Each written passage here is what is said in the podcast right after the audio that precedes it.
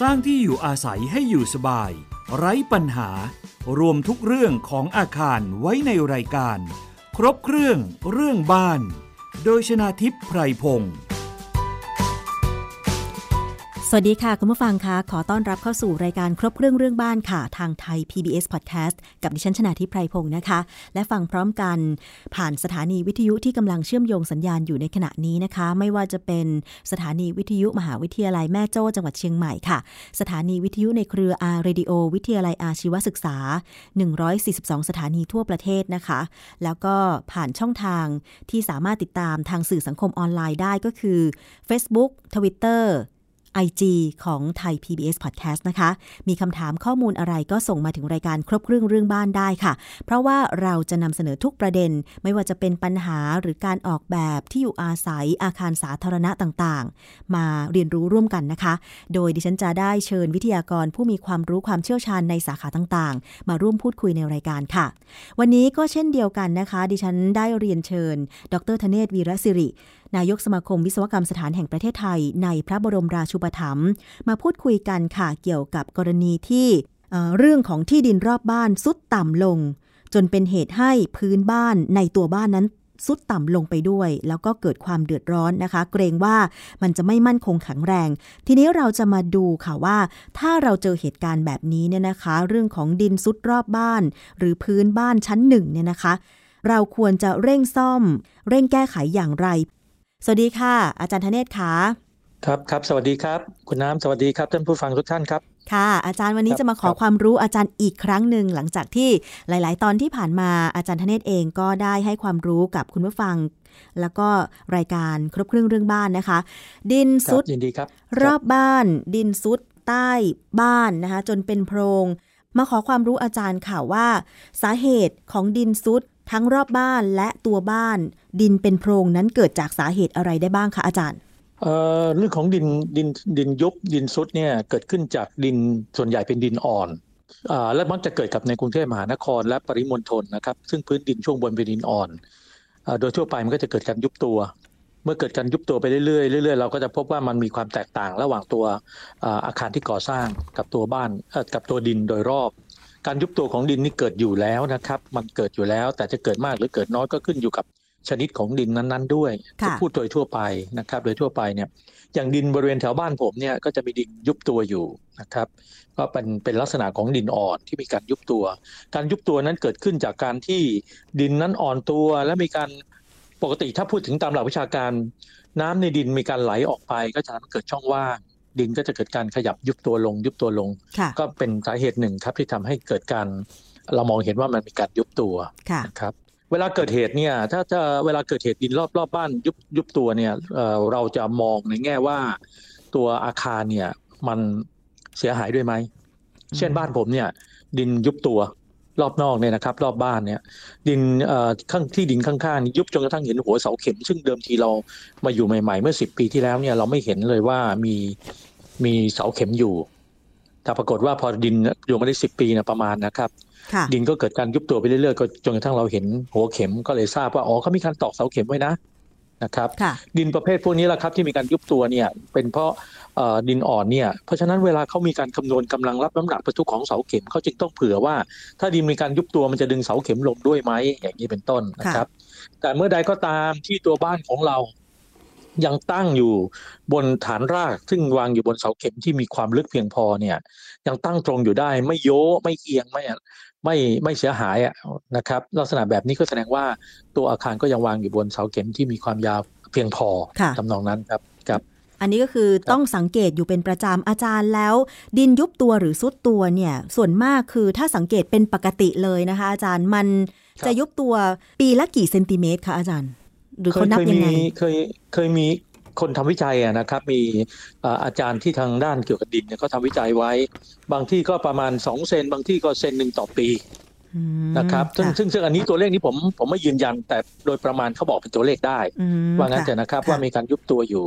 นะครับและยุบตัวต่อเนื่องไหมก็มีการยุบตัวต่อเนื่องนะครับ แต่ว่าจะช้าหรือเร็วก็ขึ้นอยู่น้ำใต้ดิน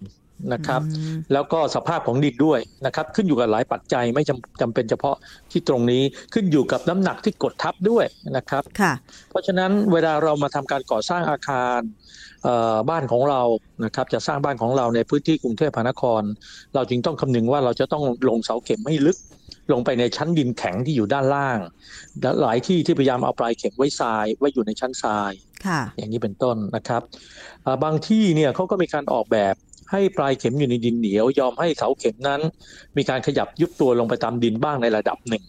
นะครับ ค่ะ แต่ส่วนใหญ่ก็จะนิยมประเภทแรกมากกว่า คือเอาปลายเข็มไว้ในชั้น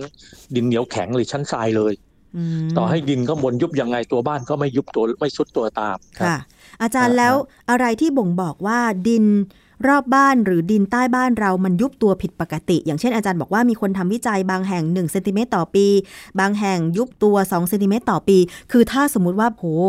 ดูแล้วมันทำไมแบบว่าครึ่งปีมานี้เอ่อน่าจะ3เซนติเมตรอะไรอย่างเงี้ยมันผิดปกติหรือยังคะอาจารย์ เออไม่มีข้อกำเข้าใจนะฮะผมขอขอขอว่าอย่างนี้ผมอาจจะไม่เห็นก็ได้นะครับ ว่ามีข้อระบุตรงนี้ตายตัวหรือเปล่าว่าแค่ไหนถือว่าผิดปกติ แล้วเอาเป็นว่าผมไม่ทราบข้อมูลตรงนี้โดยตรง อืม แต่ประเด็นโดยทั่วไปอยากจะตั้งข้อสังเกตว่าถ้าเราไม่มีอะไรที่เป็นสิ่งก่อสร้างที่เป็นตัวอ้างอิงเนี่ยเราจะไม่รู้สึกผิดปกติเลย เช่นเราอยู่ในทุ่งนา ทุ่งนาอาจจะเอ่อยุบไปตลอดเราไม่รู้ตัวมันก็ยุบไปเรื่อย อ๋อ เรา ค่ะ อาจจะสร้างบ้านอยู่วางอยู่บนเสาเข็มไม้ แล้วปรากฏว่ามันก็ยุบไปตามดิน เราก็ไม่เห็นโพรงใต้บ้าน ไม่เห็นโพรงรอบนอกบ้าน หรือความต่างระดับระหว่างตัวบ้านกับตัวดิน ค่ะ ใช่ไหมฮะเราก็จะไม่รู้สึกอะไร แต่แท้จริงแล้วเนี่ยดินมันก็มีการยุบตัวของเขาไปตามธรรมชาติของเขาอยู่ละ ค่ะ นะครับ แต่เมื่อใดก็ตามที่เรามีการก่อสร้างหรือเอ่อสิ่งใดก็ตามที่มีเอ่อกลายเป็นลักษณะของการอ้างอิงเปรียบเทียบกับตัวการยุบตัวได้มันก็จะกลายเป็นว่าโอ้โหเราเห็นความแตกต่างเยอะ อืม แต่แน่นอนครับในแง่ของการที่เราจะไปอยู่อาศัยในลักษณะที่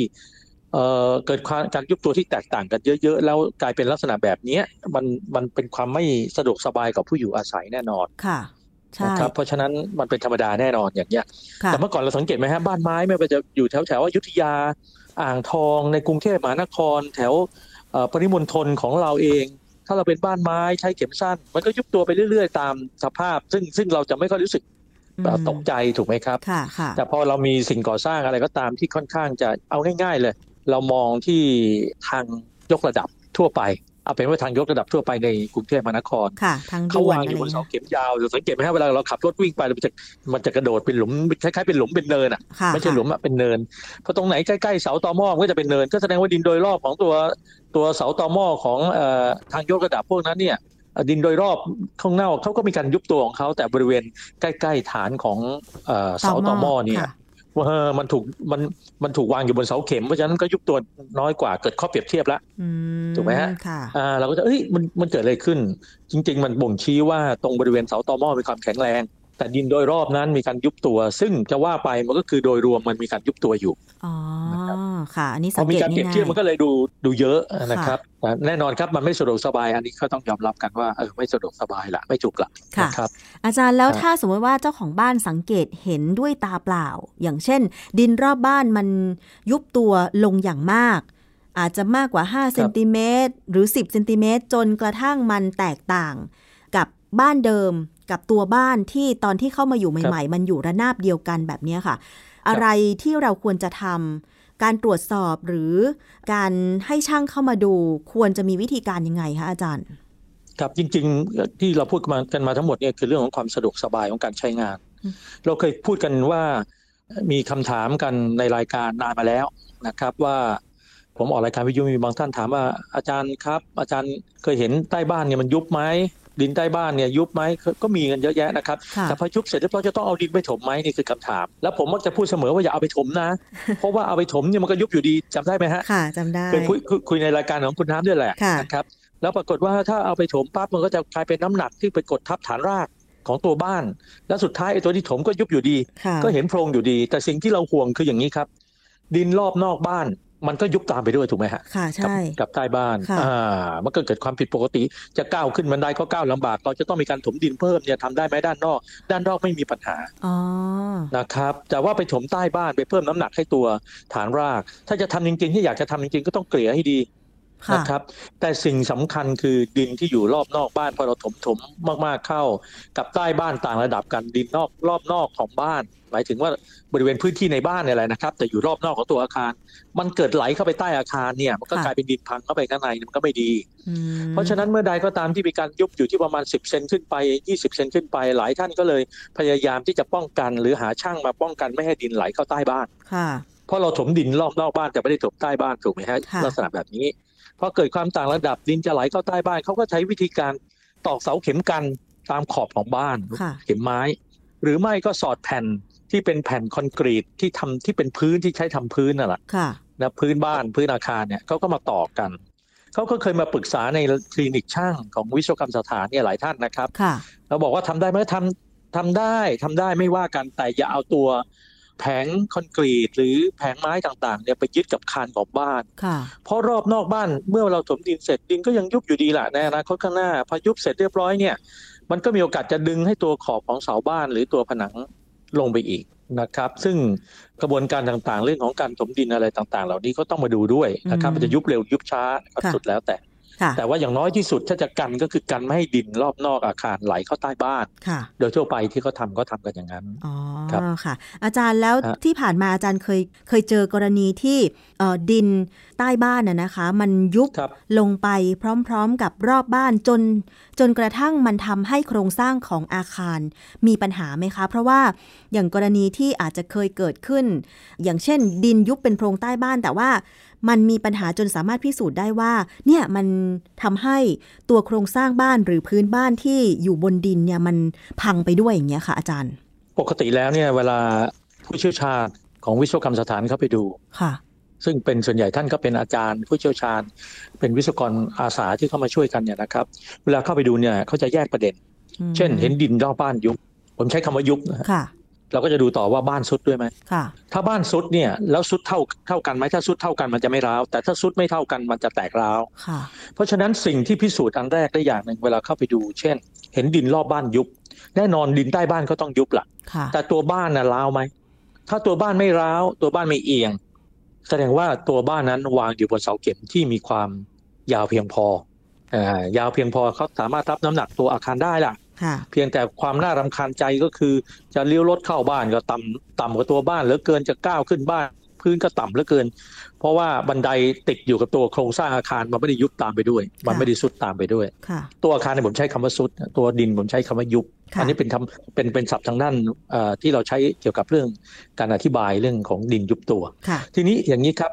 ส่วนใหญ่ที่ไปพบคือส่วนต่อเติมของอาคาร มีโอกาสที่จะใช้เข็มสั้น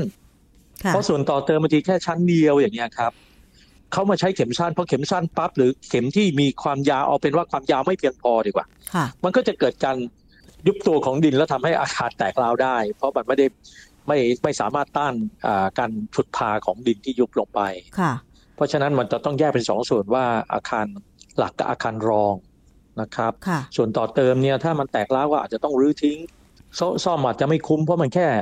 ความสูงชั้นเดียวอย่างนี้เป็นต้น ค่ะ แต่ตัวบ้านนั้นสองชั้นหรือสามชั้นหรือสี่สี่ห้าชั้นก็ว่าไป เพราะฉะนั้นสิ่งแรกที่มองเนี่ยพอเห็นพอดินยุบปั๊บเราต้องดูก่อนเลยว่า ตัวอาคารร้าวด้วยไหม อืม ตัวอาคารเอียงไหม ค่ะ ถ้าสองตัวนี้ไม่ไม่ร้าวไม่เอียงอย่างน้อยปัญหา มันก็จะจบอยู่ที่เรื่องดินยุบถูกไหมฮะ ค่ะ ใช่ ตัวอาคารก็ก็ไม่น่าเป็นห่วง ค่ะ แต่ถ้าเกิดตัวอาคารมีมีร้าวมีสุดมีเอียง ก็ต้องดูว่าตัวอาคารนั้นเป็นส่วนต่อเติมหรือเปล่า ถ้าเป็นส่วนต่อเติม เราก็มาดูซิว่าส่วนต่อเติมนั้น ใช้เข็มสั้นใช่ไหมหรือว่าต่อทีหลังไหมแล้วถ้าอย่างนี้ก็ตัดแยกซะแล้วก็แก้ไขเฉพาะส่วนต่อเติมอ่ะอย่างนี้เป็นต้นนะครับมันก็เป็นวิธีการวิเคราะห์ค่อยๆแก้ไขปัญหาไปทีละจุดละจุด อืม นะครับ ค่ะ ถ้าสังเกตเห็น ยุบ ดินรอบบ้านยุบ ใต้อาคารก็ ครับ ยุบ ให้สังเกตด้วยว่า อ่า อาคารของเราเนี่ยเอียงและร้าวด้วยหรือไม่ ถ้าไม่ อ่าฮะ เอียงไม่ร้าวก็ไม่มีปัญหาคือมันค่อยๆซุด ครับ และเสาเข็มมันเท่ากันก็ลงไปพร้อม ๆ กันใช่ไหมคะอาจารครับ ย์ แต่ไม่ไม่ใช่ครับตัวอาคารอาจจะไม่สุดเลยไงครับ อ๋ออาจจะ เช่น ปลายเข็มอยู่บนทรายอย่างเงี้ยแล้วเข้าไปแข็งแรงเพียงพอเขาอาจจะไม่สุดเลย อาคาร แต่ อ ว่า ยู่ ตัว ที่เดิม ดินเนี่ยยุบไปตั้ง 50 เซนแล้ว แต่ตัวอาคารก็ยังตั้งอยู่ที่เดิมอ่ะอย่างเนี้ยแสดงว่าเอ่อตัวอาคารเขาวางอยู่บนเสาเข็ม อืม ที่มีความยาวเพียงพอ แต่ไม่สร้างความเอ่อเขาเรียก serviceability ไม่ดีคือ คือการการความเป็นอยู่ในการใช้อาคารไม่ดี เนื่องจากว่า อืม เราเนี่ยต้องต่อบันไดอีกขั้นหนึ่งอย่างเงี้ยหรือสอง ใช่ ขั้นเนี่ย ค่ะ ใช่ไหมฮะมันก็ไม่ไม่สะดวกละ ค่ะ อันนี้มันเป็นเรื่องของแต่เราแยกประเด็นได้ออกว่า มันเป็นประเด็นอะไรบ้าง อ๋อ จะแก้แก้ที่ตรงไหน ค่ะ อย่างนี้อย่างถ้าถ้าตัวบ้านไม่ไม่ร้าว หรือไม่เอียง มันไม่จำเป็นต้องทั้งร้าวทั้งเอียงนะครับ อาจจะเอียงอย่างเดียวหรือไม่เอียงเลยแต่ร้าวอย่างเงี้ยอย่างใดอย่างหนึ่งเนี่ยนะครับ ค่ะ แต่ปรากฏว่าไม่ปรากฏทั้งสองอย่างนี้ก็แสดงว่าเราตัดประเด็นปัญหาเรื่องความแข็งแรงโครงสร้างไป ก็ไปเหลือแต่เรื่องดินอย่างเดียวก็ไปแก้ปัญหาเรื่องดิน อืม ค่ะ นะครับ อาจารย์แล้วถ้าเราจะแก้ปัญหาเอ่ออย่างที่อาจารย์บอกว่า การถมดินรอบอาคารเนี่ยสามารถทำได้เพื่อปรับดินให้มันเท่ากัน ก็แสดงว่าจริง ๆ แล้วตอนที่มีปัญหาดินยุบนอกจากดินยุบจากธรรมชาติแล้ว อาจารย์คิดว่าการถมดินการบดอัดดินเพื่อเตรียมพื้นที่ก่อนการก่อสร้างอาคารมันมีผลต่อการยุบตัวไหมคะอาจารย์ เออมันต้องมาดูว่าเราถมหนาแค่ไหน เพราะว่าโดยโดยโดยโดยธรรมชาติไม่ต้องถมดินดินมันก็ยุบอยู่แล้ว ค่ะ ดินเดิมนะครับ อันนี้ผมพูดถึงหมายถึงดินอ่อนนะฮะมันยุบอยู่ แต่ยุบมากหรือยุบน้อยพอเราเอาน้ำหนักไปวางมากๆเข้า มันก็จะเร่งการยุบตัวมากขึ้นเท่านั้น อืม เพราะฉะนั้นคำว่าคำว่าเราจะแก้ไขปัญหา มันค่อนข้างลำบากในเรื่องของการแก้ธรรมชาติ เช่นเอ่อเรามาแก้ปัญหาทีหลังด้วย สมมุตินะครับว่าดินโดยรอบนอกบ้านยุบอย่างเงี้ยแล้วอยู่ๆเราเอาดินไปถมเนี่ยมันเป็นการแก้ปัญหาที่ปลายเหตุ ค่ะ ต่อให้บดอัดดินด้านด้านบนดีอย่างไรสุดท้ายก็ยุบอยู่ดี อ่า อย่างเงี้ยฮะก็ก็บ้านผมเนี่ยไม่ต้องบ้านใครเลย นะครับ ที่ ไม่ต้องบ้านใครเลยอะบ้านผมนี่แหละ เพียงแต่ผมเข้าใจไงฮะว่ามันเกิดอะไร อืม เพราะผมไปซื้อที่ดินอยู่เนี่ยไปอีกไม่ถึง 20กิโลก็ถึงป่าชายเลนแล้ว ค่ะ ดินแถวนี้เนี่ยมันก็เป็นดินที่อ่อนอยู่แล้ว ซื้อตอนสมัยฟองสบู่แตกอาคาราคามนก็ไม่สูงมากนะเราก็รู้อยู่ว่าดินไม่ต้องยุบ อย่างข้างบ้านผมเป็นที่โล่งยุบจนกระทั่งเห็นหัวเข็มอะว่างั้นเถอะ ค่ะ และในตัวบ้านผมตรงทางเข้าเนี่ยมันก็ยุบไปเรื่อยครับ มันก็ยุบไปเรื่อยหรือพื้นทำใหม่ขนาดตอกเสาเข็มเราก็รู้อยู่แล้ว เพียงแต่ให้มันลงอย่าอย่าแตกระแหงแค่นั้นเองตรงเป็นแผลตอนนี้ก็ไม่ไม่ไม่ถึง 2 ปี 3 ปีมันก็ลงอีกแล้วฮะ ค่ะ มันก็ลงอีกแล้ว แล้วเราเวลาเราเทเราก็พยายามแยกกับตัวบ้าน มันจะได้ไม่ดึงตัวบ้าน ค่ะ มันก็แยกตามที่เราว่ามันก็พูดง่ายลงสวยหน่อย อือฮึ คือเห็นเห็นเห็นว่ามันไม่ใช่เป็นรอยแตกแบบสเปะสปะเท่านั้นนะฮะ ค่ะ เออมันแก้ปลายเหตุทั้งนั้นแหละครับพวกนี้ ทีนี้คำถามว่าแล้วเราแล้วถ้าผมจะถมดินแล้วผมจะบดอัดเอาบ้านผมเนี่ย ค่ะ ถ้าผมจะถมดินแล้วผมจะบดอัด ผมจะถมเท่าไหร่สมมติผมจะถม 50เซนแล้วผมบดอัดเฉพาะ50เซนขอโทษครับ ค่ะ ก็สุดเหมือนเดิมก็ยุบเหมือนเดิม เพ เพราะ ราะอะไรครับเพราะว่าดินที่รองใต้ดินตรงนี้มันก็ยังมันยังอ่อนอ่ะ ก็ดิน10 เมตร 10 เมตรข้างบนมันเป็นดินอ่อน 15 เมตร เป็นดินอ่อนอย่างเงี้ยมันไม่มีทาง ยังไงมันก็มันก็ยุบเพียงแต่เราจะคอนโทรลมันให้มันลงอัตราเป็นยังไงเร่งหรือเปล่า หรือลงแล้วมันไม่แตกร้าวนะครับ เรื่องนี้หรือจะไม่ให้ลงเลย ลงรถจะไม่ให้ลงเลยเนี่ยก็ลงบนเข็ม ยาวไปเลย ค่ะ แต่ลงบนเข็มยาวไปเลยมันจะคุ้มไหมก็ก็ว่ากันไปนะครับ ค่ะ อาจาร อ ย์ ย่างรั้วบ้านเนี่ยนะครับเมื่อ ค่ะ ก่อนอยู่ที่หน้าอกใช่ไหมฮะ ใช่ ปัจจุบันนี้อาจจะซุดไปจนเกือบจะถึงเอวแล้วอะฮะมันเพราะมันซุดไปตามการยุบตัวของดิน อืม เพราะ อาจารย์ รั้วบ้านเนี่ยมันเป็นเข็มสั้นนะฮะ ค่ะ พูดถึงรั้วบ้านรั้ว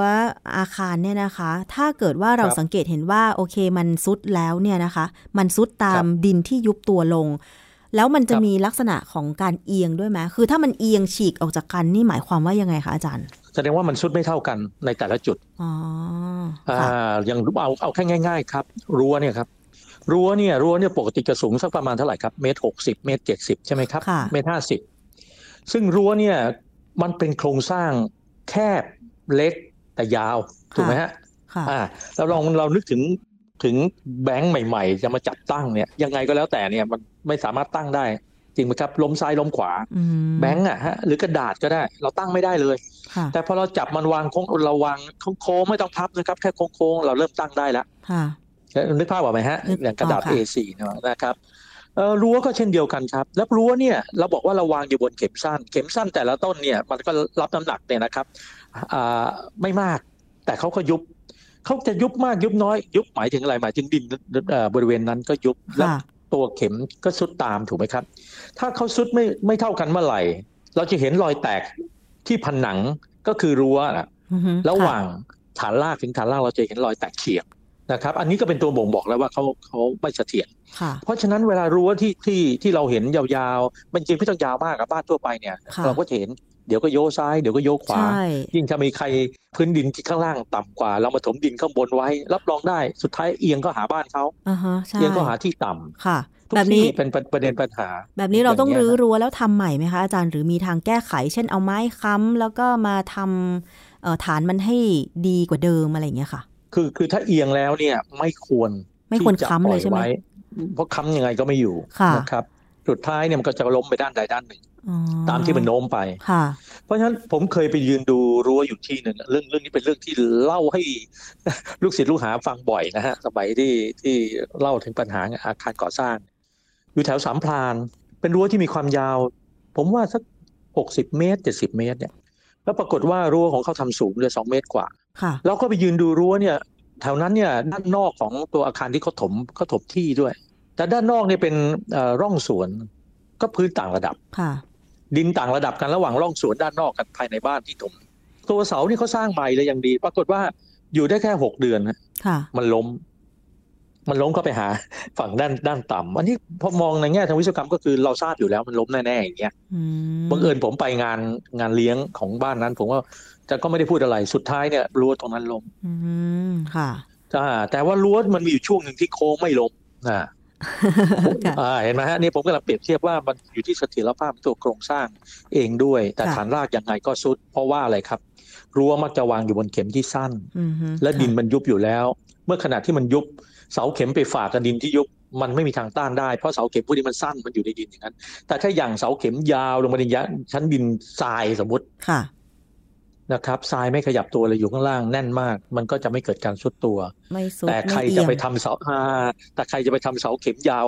เอ่อค่าใช้จ่ายแพงๆเพื่อรับรู้ว่ามันไม่ใช่อะ อ๋อค่ะ เพราะฉะนั้น อ่า รั้วอาจจะมีโอกาสเอ่อที่จะ อ่า ซุดตามดิน ครับ เอ่อหรือเอียง ครับ ไปมากกว่าตัวบ้าน อาจารย์คะ ครับ มีคำถามนิดหนึ่งถ้าสมมติว่า ครับ บ้าน ถ้าสมมติว่าดินรอบบ้านของเราเนี่ยเราสังเกตเห็นว่ามันยุบ แต่ว่าเอ่อยุบอย่างเร็ว เช่นอยู่มา 5 ปียุบลงไป 20ซนติเมตรสังเกตได้ยังไงสังเกตก็คือ พื้นคอนกรีตที่เอ่ออยู่รอบบ้าน ที่เคยอยู่ด้วยกันฮะ ใช่ที่เคยอยู่ มัน ด้วย บลงไป ด้วยกันระดับเดียว อ่าฮะ กับตัว อ่าฮะ ระเบียงบ้านที่เป็นปูกระเบื้อง ทีนี้พอมัน ครับ ยุบลงเนี่ย ดินรอบบ้านยุบลง มันห่างกัน 20เซนติเมตร5ปี ครับ กับการซุดลง 20เซนติเมตรควรจะปล่อยไว้ต่อไปไหมหรือว่าต้องถม อ่า ดินรอบบ้านอาจารย์ จริงๆห้าปียี่สิบเซน ก็ถือว่าเร็ว ฮะฮะค่ะทำยังไง ปี ดีอาจารย์ ปีปีละสี่เซน ค่ะ ก็ถือว่าเร็วจริง ๆ แล้วเนี่ย เรากลัวสิงสาราสัตว์หนึ่งละที่จะเลื้อยเข้าไปในบ้านใต้บ้าน อันที่สองก็คือเราก้าวขึ้นบันไดลำบากและการเข้าบ้าน ใช่ จริงไหมฮะ ค่ะ เพราะฉะนั้นการถมดินเป็นทางเลือกหนึ่ง แต่การถมดินตอนหลังเนี่ย หลายท่านก็มาปรึกษานะครับ อาจารย์บทอัดเต็มที่เลยได้ไหม ผมถามแบบบทอัดแบบไหนอะ อืม บทอัดแบบถนนเหรอแบบถน น มัน รู้ กัน เปล่าว่า แน่นมากหรือน เปถนนทุกวัล่าคะนี้มันก็ อา ยุบ จารย์ อะ มันแน่นเฉพาะช่วงที่มันบทอัดเนี่ยด้านล่างมันจะวางอยู่บนดินอ่อน อ๋อ มันยังไงก็ยุบไงฮะ ค่ะ ผมผมก็บอกตามตรงนะครับบางทีไอ้เรื่องพวกนี้บางทีผม พอพอเราเราเข้าใจแล้วเรามันมันคือธรรมชาติแต่บางเรื่องบางเรื่องนะบางเรื่องนะ อันนี้ผมพูดถึงบ้านผมแล้วกันนะจะไปยกที่อื่นมันดูไม่ดี ค่ะ เอาบ้านผมนี่ผมก็มองมองอ่าธรรมชาติก็ยืนมองปรงมันไป ถึงเวลาวันหนึ่งปั๊บเดี๋ยวก็ถมใหม่ แล้วก็ตบดินแน่นอนช่วงบน เพราะการถมดินอยู่ไงช่วงบนก็คงต้องตบอัดสักหน่อย ค่ะ แต่ไม่ได้อัดตามมาตรฐานอะไรสุดท้ายมันก็ยุบอยู่แล้วล่ะ ต่อให้อัดตามมาตรฐานก็มีขาดยุบ อืม เพราะเราพิสูจน์พิสูจน์ยากนะครับ เรื่องนี้ว่าดินข้างล่างมันยังยุบอยู่เนี่ย เอาเป็นว่าเราทำไมเราไม่ไปอยู่บนหินอย่างนี้ก่อน บนภูเขาเหรออาจารย์ ในใจเออ ผมก็เลยมีความรู้สึกแหมเราเราก็เราไปอยู่ตรงนี้ตัวตัวเราในบ้านผม ผมก็เลยต้องปรงเกี่ยวกับ ค่ะ บ้านผมว่าเออมันก็ยังยุบไปเรื่อยๆนะตอนนี้เนี่ยทั้งรั้วทั้งอะไรต่ำมากแล้ว อ๋อ นะครับ เพราะฉะนั้นเท่าที่ฟังอาจารย์มาน่าจะได้คำตอบว่าถ้าดินยุบก็เป็นเรื่องธรรมชาติ แต่ว่าก็ต้องดูด้วยว่าตัวบ้านมันกระทบไหมมีรอยร้าวไหมมีการซุดเอียงอะไรหรือเปล่า ซึ่งถ้ามีตรงนั้นมันกระทบโครงสร้างก็ต้องเร่งแก้ไข แต่ถ้า อ่าอันนั้น ดินรอบบ้าน นะฮะ ยุบเฉยๆ ก็อาจจะต้องค่อยๆ ถมไป ดูกั 5 ปี ครับ ถมที 5 ปีถมทีอะไรอย่างนี้เดี๋ยวแต่ว่างบประมาณอาจารย์มันก็เยอะนะ ใช่ใช่อันนี้ต้องยอมรับครับ เว้นแต่เราจะยอมรับให้มันเกิดเหตุการณ์ยุบไปอย่างนั้น ซึ่งผมเชื่อว่าไม่ค่อยมีใครอยากทะอยากสุดท้ายก็ถมอ่ะ ค่ะ สุดท้ายก็ถมแล้วบอกจะเทคอนกรีตได้ไหมเหมือนกัน อืม เพราะว่าข้างล่างมันยังอ่อนอยู่ ค่ะ นะครับเหมือนกันเอ่อเพียงแต่ประเด็นคือว่าขอให้แยกปัญหาออกมาเป็นสองส่วนอย่างน้อยนะครับ ส่วนหนึ่งคือส่วนโครงสร้างน่ะดูก่อน ค่ะ ดินยุบ